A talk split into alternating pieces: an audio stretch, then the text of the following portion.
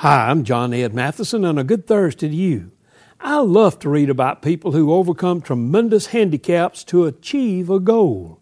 Ryan Lowry is a 20 year old autistic man.